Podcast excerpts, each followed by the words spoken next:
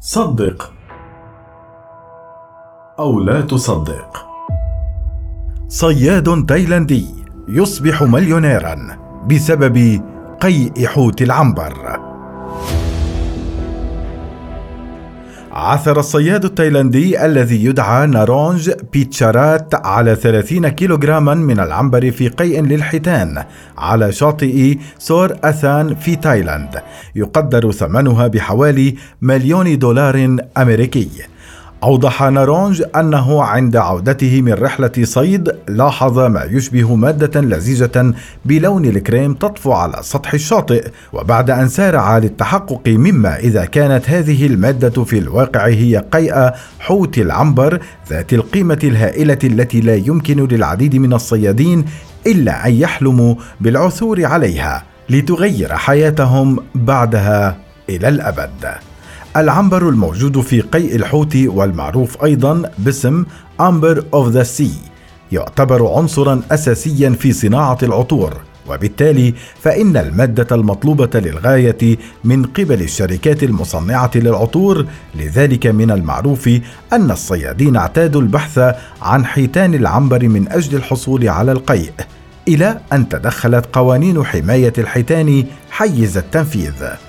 عندما يطرد الحوت العنبر في البداية يكون طريا ورائحتها كريهة يقارنه بعض علماء الأحياء البحرية بروث البقر المجفف. ولكن بعد الطفو على المحيط المالح لمدة عقد تقريبا تتصلب المادة وتصبح ناعمة وشمعية ومستديرة عادة وتكون قد اختفت رائحة الروث واستبدلت برائحة مشهورة لمئات السنين. وربما أكثر وكلما طالت مدة الطفو كانت الرائحة أفضل. الرائحة رفيعة ورائعة جدا لدرجة أن العنبر عنصر مرغوب فيه للعطور الفاخرة. في الواقع توصف بأنها ناعمة أو مسكية أو ترابية أو حلوة.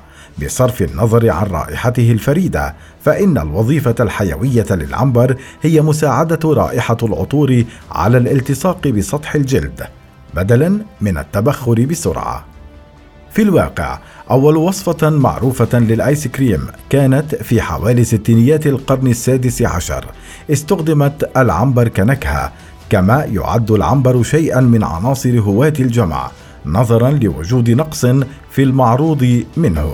لا توجد حيتان أخرى تنتج إلى جانب حيتان العنبر وحتى في هذه الحالة عادة ما تكون في مكان ما في وسط المحيط لذلك يعد اكتشافا نادرا.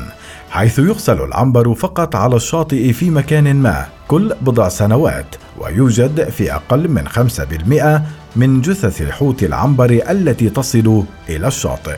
هذا يجعل المنتج ذا قيمة عالية للغاية. ولكن ليس بالطريقة التي كان عليها من قبل حيث قام الكيميائيون بتكرار بعض سمات العنبر صناعيا لكنه لا يزال يحظى بتقدير كبير لندرته وبالتأكيد يفضله بعض صانعي العطور على المكونات التي تم إنشاؤها في المختبر. ومع ذلك في بعض البلدان. بما في ذلك الولايات المتحدة تجعل تشريعات الأنواع المهددة بالانقراض شراء أو بيع هذه الأشياء أمرا غير قانوني لكن هذا فقط يجعله مرغوبا أكثر في دوائر معينة.